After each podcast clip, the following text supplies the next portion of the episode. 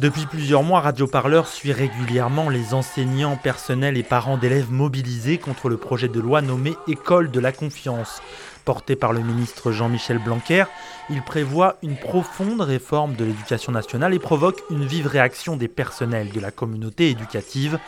Face aux protestations, le ministère a une tactique, pas de dialogue, pas de négociation et pas mal de répression.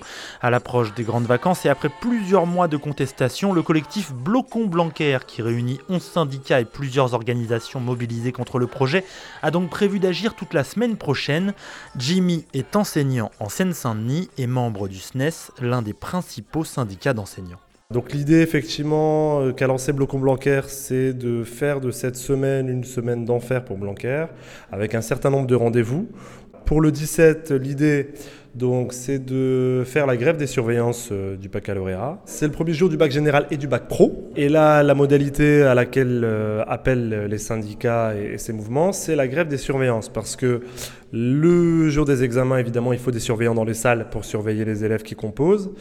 Et l'idée, c'est que nous, enseignants qui sommes convoqués, euh, nous mettons en grève pour empêcher qu'il y ait des surveillances, euh, pour empêcher la tenue des épreuves.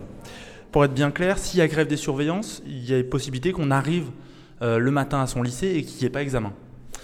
Pour qu'il n'y ait pas examen, il faudrait que la majorité des surveillants soient en grève et que le lycée en question ne soit pas en capacité de requérir un certain nombre d'enseignants ou de personnel. Il faudrait que ce soit massif. Si ça ne l'est pas, euh, on tiendra pour autant, euh, pour un certain nombre d'entre nous, des piquets de grève devant nos établissements, sans empêcher les élèves euh, d'accéder à leurs examens, juste pour montrer symboliquement qu'il y a un certain nombre de collègues qui sont conscients de la situation. Bloquer le bac, c'est très symbolique pour les gens, au-delà des élèves, d'ailleurs pour les parents, pour tout le monde en France. Pourquoi l'enjeu est si fort avec cette lutte contre ces réformes, contre réformes bancaires, pour prendre le risque d'aller bloquer le bac et d'avoir cette mauvaise presse, dire c'est tellement important que même le bac, il est moins important on y va le cœur lourd, euh, on, est absolument conscient de ce que ça signifie, d'autant plus qu'on est les premiers au contact des élèves toute l'année pour euh, les y préparer. Euh, l'idée là, c'est de montrer qu'en fait, on arrive à un stade où, face à un ministre autoritaire, face à un gouvernement autoritaire, qui n'entend absolument aucune mobilisation, aucune critique, aucune remise en cause de ce qu'ils sont en train de faire, la seule chose qui nous reste, c'est de montrer que symboliquement, quelque chose qui euh, est inattaquable, un symbole dans la société, le bac, euh, eh ben on va s'en emparer, nous en tant qu'enseignants, pour montrer qu'en fait, c'est la dernière chose à laquelle on puisse recourir. Et parce que le gouvernement nous pousse à cette situation. On ne nous entend pas. Mais encore une fois, j'insiste vraiment là-dessus, l'idée c'est de ne pas faire en sorte que cette, cette action soit défavorable aux élèves. Et donc on appelle en parallèle aux examens pour tous. Les examens pour tous, cela voudrait dire donner le bac à tous les candidats et candidates cette année. Une proposition symbolique faute d'un véritable mouvement massif, difficile d'imaginer les épreuves du bac être annulées. Mais pour l'historienne Ludivine Bantini qui soutient cette action, il s'agit surtout de sensibiliser l'opinion publique.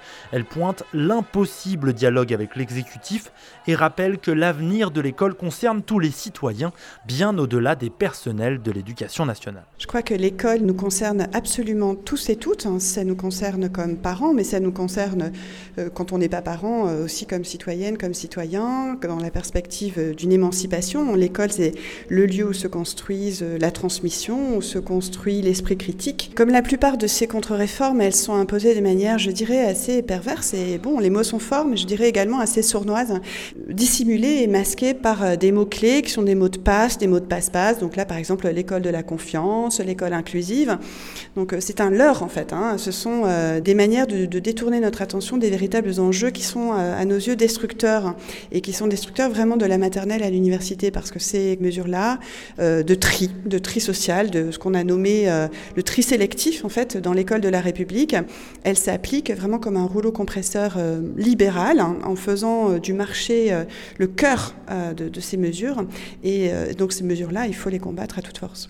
Une des interventions parlait d'un plan social de l'éducation nationale plutôt que d'une réforme ou d'une contre-réforme. Vous souscrivez à cette idée? Moi, je pense que vraiment, ce sont des, réformes qui sont destructrices euh, des, services publics, de ce que l'on conçoit euh, avec ces services publics, notamment le service public de l'éducation, comme euh, allant dans le sens d'une justice sociale, d'une lutte contre les inégalités qui sont déjà vertigineuses. On sait très bien que l'école ne peut pas tout pour combattre ces inégalités, mais ce type de, de mesures ont pour principe d'instaurer ces inégalités comme des principes et comme des matrices.